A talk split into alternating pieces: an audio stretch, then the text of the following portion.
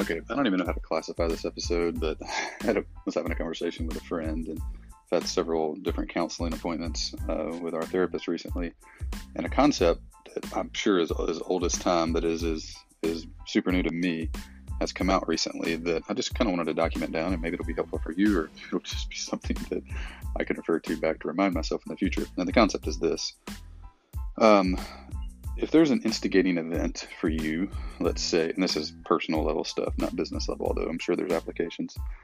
If something happens to you, maybe 15 years ago, somebody treated you poor, said something bad, or did something unjust to you. Um, I'm not thinking of extreme cases, but more moderate day to day cases.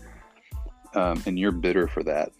You're bitter over that. Let's say somebody cussed you out in the street and they had no idea what they were talking about. They thought they were right and it left you just totally disenfranchised on ever talking to your neighbor again, like anywhere you've ever lived. Like you've just been kind of a grouch.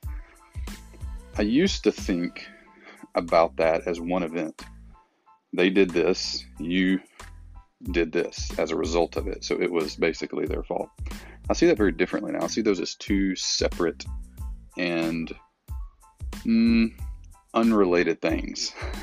the person did something that was bad, that was not cool, uncalled for, but you also chose to react and hold that thing in your way, and that's a separate thing. The the reason for you holding on to whatever the bitterness or bad feelings or grudge or whatever, like that's a whole nother that's a whole nother topic that you need to evaluate yourself on because you know there's times when people have done stuff that you haven't held on to it so why did you hold on to this one what was it about that one what lie are you believing that's allowing you to hold on to that thing? That's a, a phrase that a, my friend Tim Grahl told me to ask recently. He's like, if, if there's people in my life that when they're around, I'm anxious or in a different mood or become kind of a different person. And he said, why is that? And I immediately start talking about what that other person has done or is doing or why I don't like them or whatever. He's like, Brian, those are, those are separate things. that person can be a weirdo. That person can be annoying. You don't have to choose to be anxious. You don't have to choose to do this. He said, What I've discovered is that when I react in that kind of way to something, um, and it's a recurring pattern, there is always some underlying lie that I'm believing that I'm not aware of. And when I identify that those are two different events happening that I'm tying together, I just start looking for the lie. What's the lie that I believe that's causing me to think this way? Uh, and I would encourage you to do the same thing. I was just having a super personal, so I won't share the example conversation with a buddy yesterday. I was like, bro, man, yes, that person did something that was not cool. It was way over the line. It was terrible. But you, for 15 years, have been callous as a result of that. Like, that's your problem, not their problem. They didn't cause that. They were a jerk. Yes, that's one event. You were callous for 15 years. That's another event. uh, so ask yourself and examine like, what's the lie that I'm believing? Do I believe that they're right? Maybe. Do I am I scared that I might become that, and as a result, I'm overcompensating for it? Like, what's the lie you're believing? So next time you find yourself in a state that you don't necessarily love, and you ask yourself why, and you immediately give an answer that is another person doing a thing to you, ask yourself, what's the lie you're believing that is causing that?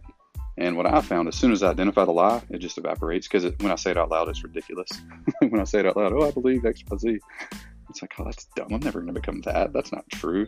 And it just evaporates. So I don't know how to summarize that up nice and pretty. There's some probably some philosopher that said this a lot more eloquently than me, but that's been something that's a helpful construct and a helpful tool for me is to disconnect the events and look at them separately because they are separate things. The reason I acted like that probably has nothing to do with that per- what that person did.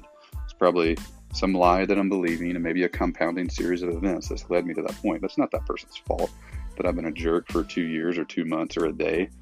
Like that person did something that might have been out of line and could have been better, but that's unrelated to me acting like this. So take that, use it. Let me know if it's helpful.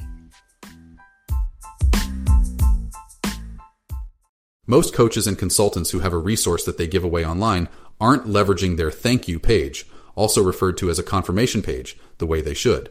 Your thank you page is actually an opportunity to generate additional traffic to your website if you do the right things to make it go viral.